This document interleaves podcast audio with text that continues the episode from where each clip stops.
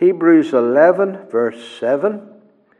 By faith, Noah, being warned of God of things not seen as yet, moved with fear, prepared an ark to the saving of his house, by the which he condemned the world and became heir of the righteousness which is by faith. Tonight, again, I want to consider more about Noah's faith. Now, last time my emphasis was on the relationship of his faith to the Word of God. And that's first, that's the foundation of all true Christian faith. There can be no faith, no saving faith, that is the faith of God's elect, justifying faith without the Word of God. A faith that pleases God has to be faith grounded on the Word of God. And Noah heard the Word and he believed. He had faith. He just believed God's Word. And that is foundational. If he had not heard the Word, he could not have had faith. He could not have acted on God's word. He could not have been moved by God's word. He could not have trusted in what God had said unless he had heard his word. So the word of God is fundamental in faith. And basically, Paul has said this in Romans 10. He has told of the importance of God's word to faith and he said such things as, How shall they call on him in whom they have not believed? How can they call on him in whom they don't have any faith? And how shall they have faith? How shall they believe in him of whom they have not heard? There has to be the hearing of faith, the word that produces faith. And how shall they hear without a preacher? And then Paul goes on to say, so faith comes by hearing, and hearing by the Word of God. It's impossible to have faith except by hearing the Word of God. So that shows the importance of the Bible. What is the Bible for? It is to create faith, and it is to help and strengthen faith in the people of God. It's the foundation of faith. It's the basis of faith. It's the food supply of faith so that it may increase and grow. And it is what the church uses to feed the flock, the Word of God, the nourishing of their faith. So it's so important, the Bible, and that's why God raises up preachers. And that's what is the primary work of the Christian ministry, is to present the Word of God for the nourishment of the faith of God's people. And Maybe you ask, well, why is faith so important to God? Well, it's already been shown in this chapter. Without faith, it's impossible to please God. So it is so fundamental, so essential. And remember, it was unbelief and it was turning from faith and it was faithlessness that brought the fall, that brought sin into the world. And it's only going to be faith that reverses that, that restores man again. So faith is so important in God's sight. And He's given us a whole Bible that we may have this faith that pleases Him. But having said that about Noah's faith, based in the Word of God, that does not by any means exhaust this verse. We've really only started to look at this verse. Being warned of God, moved. But there's a lot more than that.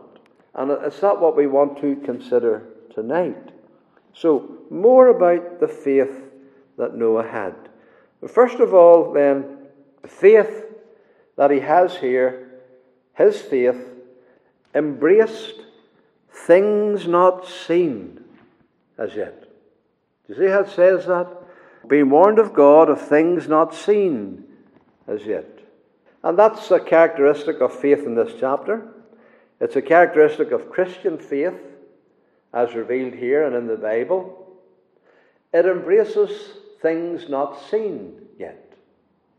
What does that mean? Well, not yet means that they are future. They've never occurred. They've never taken place. They've never happened. There's been nothing like it before that has been seen. It's, it's future. So God's word has to do with the future. Warnings about the future. Promises about the future. Things that haven't been seen yet, haven't occurred yet. But God is promising about them or warning about them, and faith believes that. It believes those future things that are either warned or promised in the Word of God. In verse 1 there, doesn't it say faith, the substance of things hoped for? That, that's future, future hopes, future promises, the evidence of things not seen, future things not seen yet, haven't occurred, haven't been come before the sight yet. It's only, only in the Bible, only in the promises. His faith was warning about future things. Well, what was that? Well, in, in the context of Noah's life, it was for him the end of the world. It was the rain and the flood coming down and destroying the world. It was a destruction. He had to build a boat for this destruction, of course, as we know, called the ark. It just was incredible as people watched him build this large boat, and it's not even near the sea. It's believed that there was even no rain in those days because the Bible says about the dew watering the earth. And so rain might not have been a thing that was occurring in the earth at that time. Certainly, floods and destructive floods were unknown. So it was not seen, it was unknown. That's why he wasn't believed, because it was incredible to people who had no faith and didn't believe God's word. You know, uh, that could never be. And you're building this here, you're mad, it's not even near the sea. What, what do you expect to happen to this? How's this going to float on the water when there's no water nearby? So it was incredible to unbelievers. But Noah believed. He believed in the end of his world. He believed in the destruction of the wicked by God and the great judgment. Things not seen, but he believed. And we know he believed because he built the ark to the salvation of his house. So he believed God, even though these things are future. And it's rational to do that, isn't it? Because God can't lie. God knows the future. God brings all the works to pass that are in the future. And we ought to believe him, even when we don't see it with our eye. If it's in the Bible, if God says it, we are to believe it. And we must believe it. And that was Noah's faith. Things not seen. A flood. And not only did Noah believe it, he preached that we believe. Uh, and the Bible talks about faith having a hope that is not seen. Didn't Paul in Romans say we're saved by hope, but hope that is, not, is seen is not hope? For what a man saith, why doth he yet hope for? But if we hope for that we see not, then do we with patience wait for it. So there's this assurance, this hope for something that we don't even see. But we believe it, it's real because of God has said it. And, and we're waiting patiently for it. Even though we've never seen it, because we just know God has said it. We believe that's Christian faith. Acting on the promises of God. Believing it just because God has said it. You see, we don't need to see things. In actual fact, the things that we see, like these pews here, uh, and the windows and all in this house, that's all for the destruction, for the fire. That's all going to perish. Those aren't eternal things. These are just all temporary things. The things that are seen are temporal. It's the things that are not seen that are eternal. God tells us about those things. And so faith embraces things not seen, future things. Hell as a prison, the last day, the second advent, the return of Christ, these are things not seen as yet. But because the Bible says them, we believe them, and we study them, and we act in the faith of them. The resurrection from the dead, we don't have the shadow of a doubt about it, because God has said. Jesus says, I'm the resurrection and the life. He says the hour's coming when everybody in the grave will hear the voice of the Son of God. We, we just believe that. I mean, that's a thing incredible to the ungodly and to those of no faith. But it's not incredible to us. Because of the power we know that the Son of God possesses as the God man. And the great white throne of judgment, well, we know we'll appear before it. And it causes a dread and a carefulness in the life to some extent amongst us because of the faith of it. The lake of fire, the new heavens and the new earth, the eternal life, the life everlasting without ceasing. Things not seen as yet. But we hope for them and we wait for them because they're promised and predicted in the Word of God. So that was Noah's faith.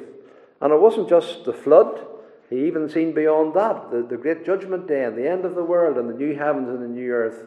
He saw those things and, and he believed. So his faith embraced that. And then, secondly, we see here that his faith produced in him and led to a movement of godly fear. Being warned, moved with fear. So there's this fear produced in his, in his heart. Now, Noah not only believed in the coming flood, he realized that that was something awesome. That that was something terrible. He didn't just, you know, oh, I'll study this coming flood and I'll, you know, get great theology about this in my mind. No, it wasn't something intellectual. It was something practical. It, oh, it scared him. It moved him wasn't all head thing. It wasn't something he, studied in lecture rooms and you know got a great understanding of it. You know, how the amount of water that it would need to destroy the world and all of this. He got a, he didn't get caught up in the intellectuals of it. He saw the awesomeness of it. He felt it. He felt the judgment was real. He felt the condemnation was real. He felt the destruction of sinners was real. He felt a danger that was real to his family. So he believed in a way that produced fear, produced a sense of the reality of it in his heart, and he was moved.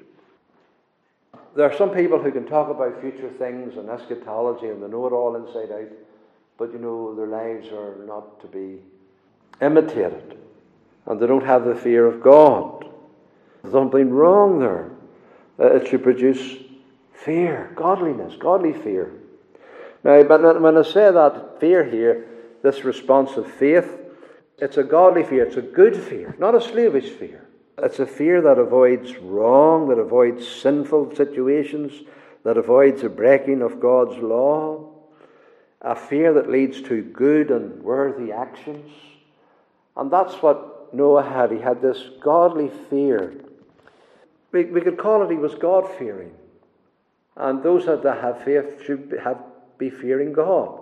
They should fear the Lord. You remember how Peter said, If you call on the Father, who without respect of persons judgeth according to every man's work, you know that. You know God's going to judge our works. And so, what does that mean? Pass the time of your sojourning here in fear. In fear. So, you see how important it is to have a response of fear to God and to His Word the judgment, the second coming, the lake of fire, the great white throne, the resurrection of the dead, the appearing before Christ. Fear. Produce godly fear. It's not wrong to fear. The Bible says a wise man feareth. And Noah was that wise man. He, he was afraid of the flood. He was afraid of his family being drowned in the destruction. That was wise of him to fear like that.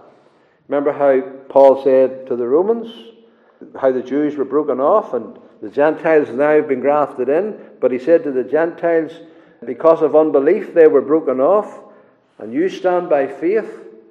Don't be high minded, but fear. Fear. You can't cease fearing, even though you've been grafted in, even though you're saved, even though you have faith. You can't cease fearing. You can't cease being afraid. Didn't Paul say, work out your own salvation with fear and trembling? He's speaking to believers. He's speaking to those that are saved who have salvation. And he's telling them, you, you, have to work that out in your life still. And you're to do it with fear and trembling. And he feared for himself, no, and he feared for his family, and he feared to disobey God, and he feared to grieve God. This was all good. In other words, he wasn't careless. Faith doesn't make you careless. And the epistle to the Hebrews is all about that, isn't it? It's written to believers, yet we know that he warns of apostasy. He warns of falling away. He warns of hardening of heart. He told about those who perished in the wilderness through unbelief, and he's applying that to the people of God. You, you, you have to persevere. You, you, have, you can't be careless. You still have to have a spirit of fear about you. And so he tell, tells them about the deceitfulness of sin. He tells them about the danger of a root of bitterness. And none of that allows for complacency. You see, Christians who have faith, that doesn't mean that they're complacent. It doesn't mean that they're careless. You can't be careless and complacent. You can't say everything's in the bag and it's all okay. No. Noah didn't trust himself. He didn't have self confidence. Every day, as he prepared this ark, he had an element of fear that kept him going. Now, this godly fear is consistent with assurance. Assurance doesn't mean all is well. I can be careless and do what I want. That's not the Bible doctrine of assurance. I can be carefree. I don't have to worry about the Christian armour. I don't have to worry about obeying God. I have assurance. I made a decision in my life so many years ago. That's not Christian assurance. Christian assurance contains vigilance, carefulness, fear of God. There is a false assurance without godly fear. And there is a lacking assurance with godly fear. And there's a full assurance with godly fear. That's the best to have. And Noah had that. He had the full assurance, but with godly fear.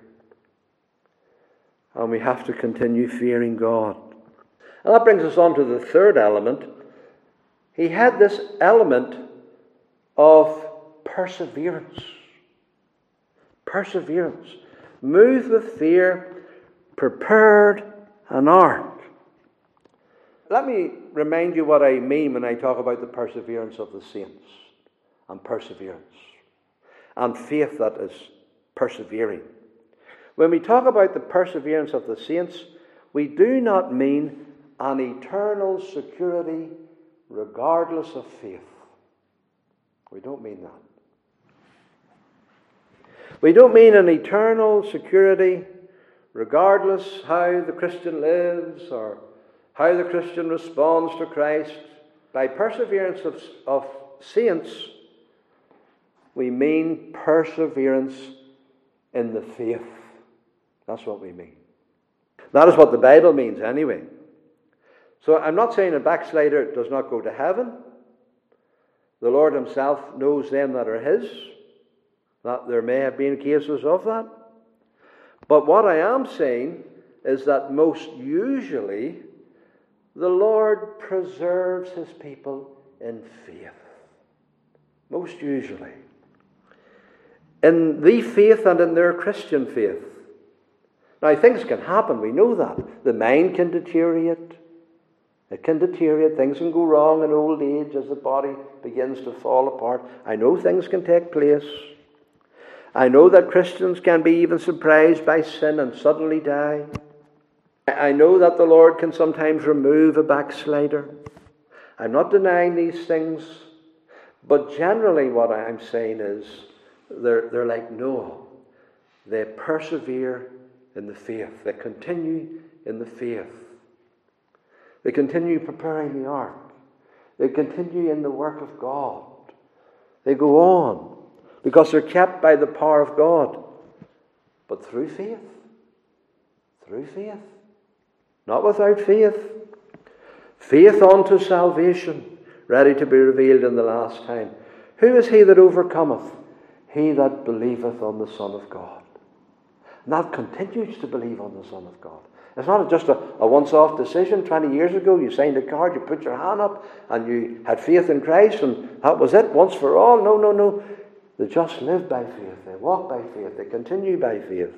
This epistle tells us that. It's all about this.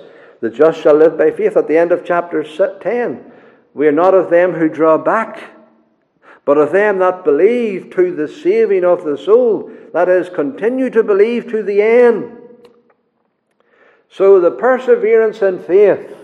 And Noah had that. He had perseverance in faith. This wasn't a decision Noah made and then went on in life pretty much as usual. No, this commenced a movement that lasted his whole life. This commenced a preparation that lasted 120 years. He persevered 120 years. That's some perseverance.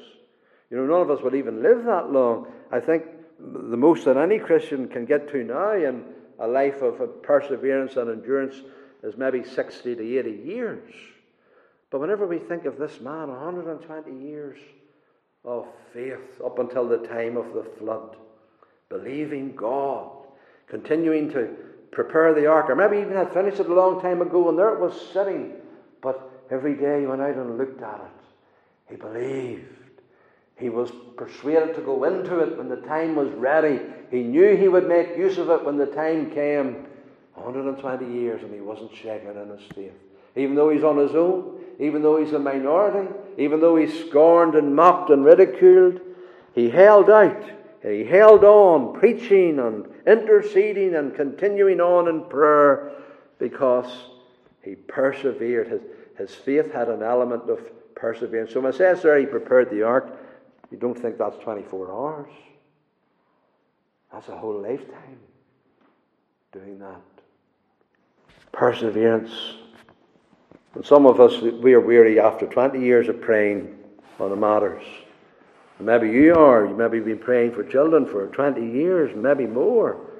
And you're wondering, is it worth continuing, persevering, and enduring on? Yes, well, Noah, he, he teaches us perseverance.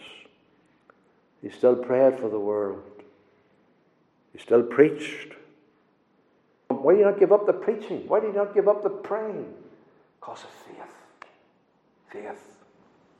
Kept him moving. And then, fourthly, this faith led to works. Led to works. Prepared an ark. That's hammer and nail business. That's, you know, labor and work business. That's paying people and employing people, and that's, that's works. That's business. His faith led to works. Now, the great epistle that shows the relationship between faith and works is James. And James could easily have used Noah as an example. He'd have been a very good example in actual fact. Here's a man who believed and he prepared an ark. So he didn't just have faith, he worked. He labored as well. But he doesn't use Noah, as I say. Whenever he says, So faith without works is dead, being alone. And the necessity of good works to follow faith. And so he, he worked. Now, he wasn't saved by works, we know that. But the saving faith that he had led to a movement of works. He moved, he worked. Now, by works, I don't mean you know something you imagine up in your head. By works, the Bible means good works in obedience to the Word of God. He just obeyed God. Good works are just obeying God. The first and second table of the law, the works of worship, the works of duty towards God, and then the works of duty towards our neighbour. This is what good works deals with.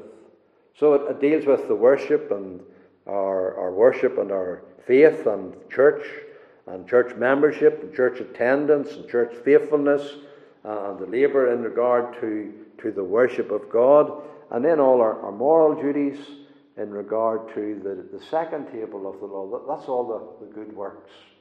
Obedience to God. And he completely obeyed God. He did. In fact, Genesis tells us that on a couple of times. Thus, Noah did according to all that the Lord commanded him. He has this works obedience to God that follows and flows out of his faith. And, and those who have Christian faith will show Christian works. Now, the ark was his building, he built it. God commanded, and Noah built it. He built it as directed, he built it according to every command, Every measurement that God gave, it was just a complete obedience, exactly as God commanded him. The ark is a picture, as we know, of salvation by grace. It is that.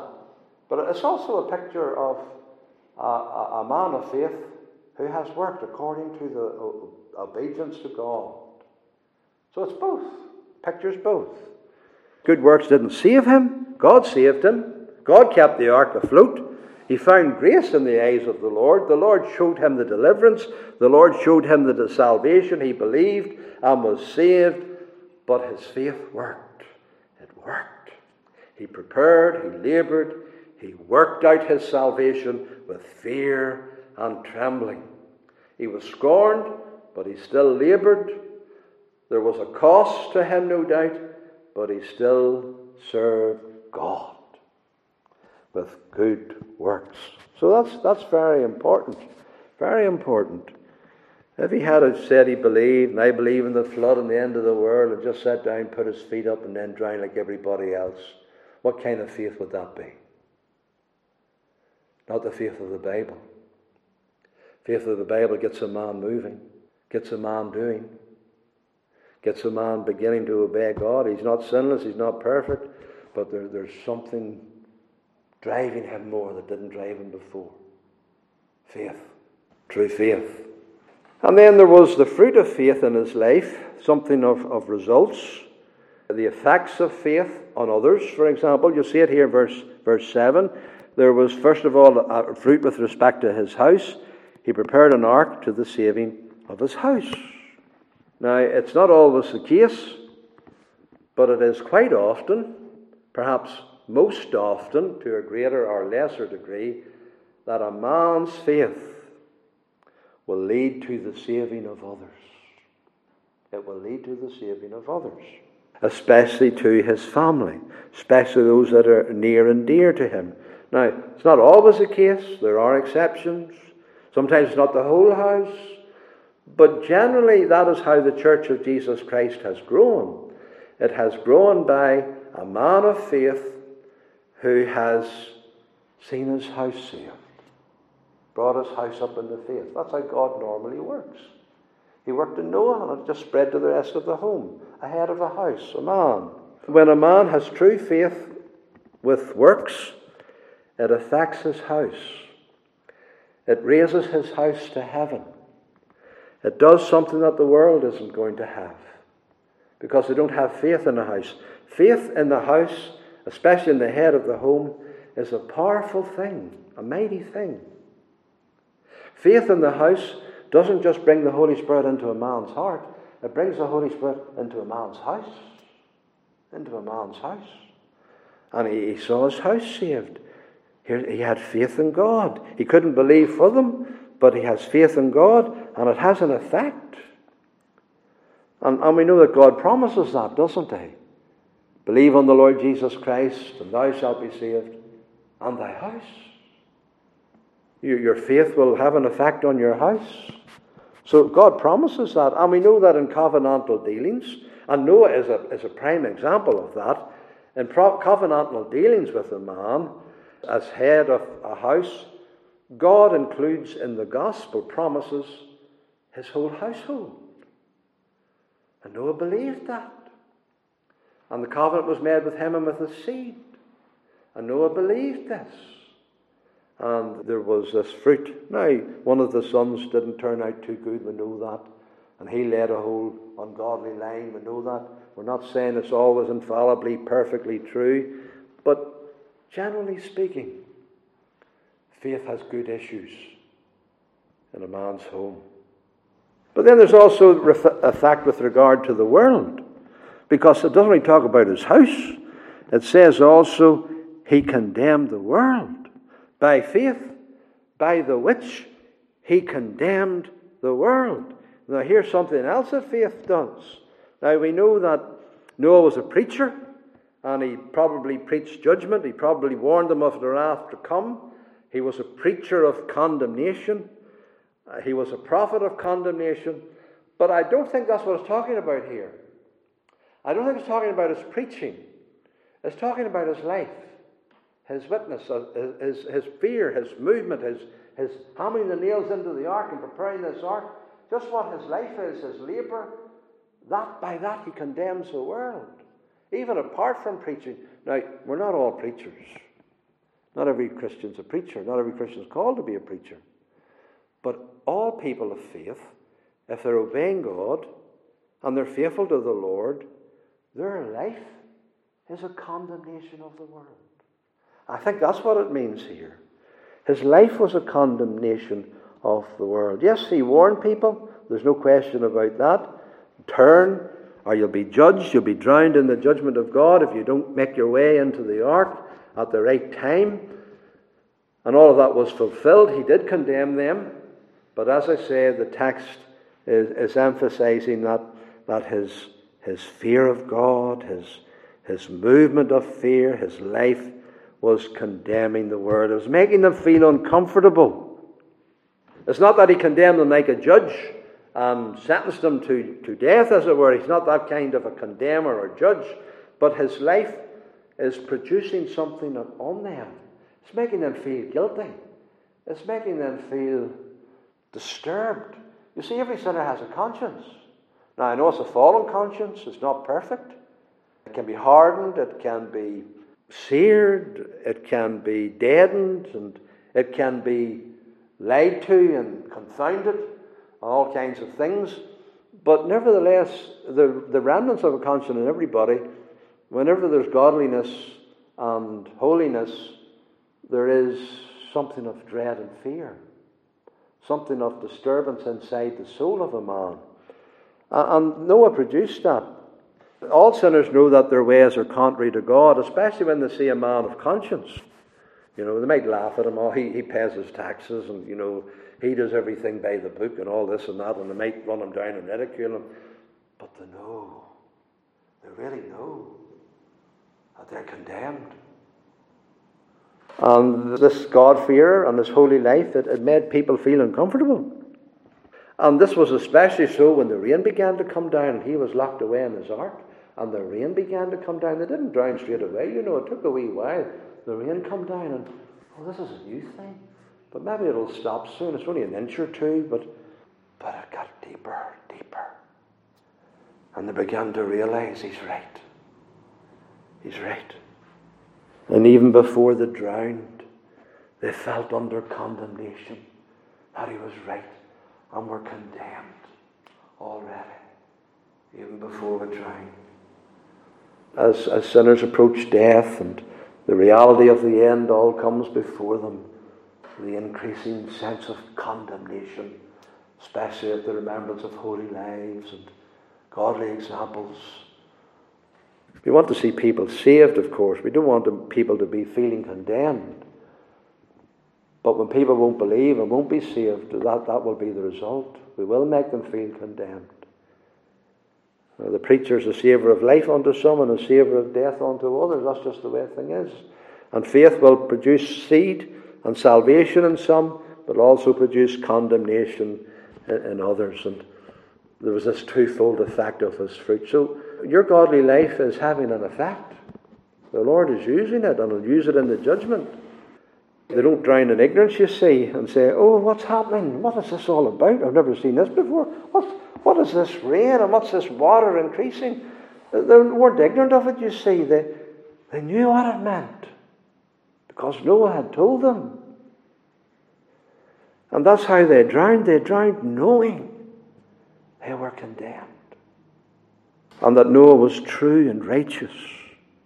All that he said was so true. That he was a sincere and godly man. He was right. And then, lastly, this faith caused him to be an heir of the righteousness which is by faith. What does verse 7 say at the end? And became heir of the righteousness which is by faith. That means that he was truly saved, that he was justified, that he was an heir, an heir of God, an inheritor of the kingdom, a joint heir with Jesus Christ, a child of God by faith. By faith. And in Genesis it says, Thee, Noah, have I seen righteous before me. In this generation, I've seen you righteous.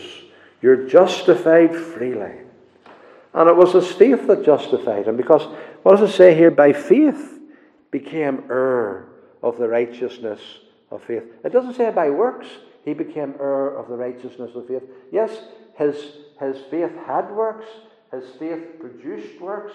The truth, truth and reality of his faith was seen by works, but it was the faith that made him an heir of the righteousness of faith. It justified him. It was what saved him as he had faith in Christ and in union to him. His works did not make him an heir of faith. That's what I'm saying. His works proved him to be an heir of faith. He is righteous by faith, not by works, but a righteous, justified man who has works, works that in themselves are always insufficient to justify, but nevertheless are sincere and true and in proportion to faith, which is never perfect. Our faith's not perfect, and our works aren't perfect. We're not saved by anything of ourselves, not even our faith. It's, it's Christ that saves us. But it's that faith, however little it is, in Him that saves us as we are joined to Him by faith. He that believeth on Him is not condemned, but he that believeth not is condemned already. It's faith that makes you an heir of righteousness. How do I know I have faith? Well, you have the fruit. You have the evidence of wanting to serve God and wanting to please God. You have something of the fear of God in your life. You have something of, of movement being produced in your life, in your sincere desire to, to know God and to please the Lord. That's, that's, the, fruit, that's the evidence, that's the fruit that you have the faith, an heir of faith. So, therefore, being justified by faith, we have peace with God through our Lord Jesus Christ. In closing, congregation, you see then how vital a life of faith is. A life of faith, mind you. I don't want you to think this by faith is, you know, a decision card 40 years ago. Obeying an altar call and putting up your hand and praying a, you know, a prayer that the minister put in your mouth. That might have been the start of it. But faith put you on a road. Faith put you on a way. Faith put you into a movement. A movement. A movement of saints. A movement of the God fearing. It's believing in Christ and continuing to believe in Christ and commencing a journey and continuing on in that journey to the end. Staying on a path of obedience staying on a path of fearing God. We walk by faith. It's a walk by faith. The just live by faith. It's a life of faith. It on goes and continues. True faith commences, but it grows and continues, and it affects others. It touches lives it condemns lives too. And that's why we need every day the Word of God, so that this faith may grow and increase. And it's why we need the meetings, and why God's Word has to be in the meetings, the feeding of the flock, so that this faith may grow and continue and persevere. It needs a Word to persevere. And so that is why we preach the Word of God always in this house, so that you may be found to have this faith of Noah.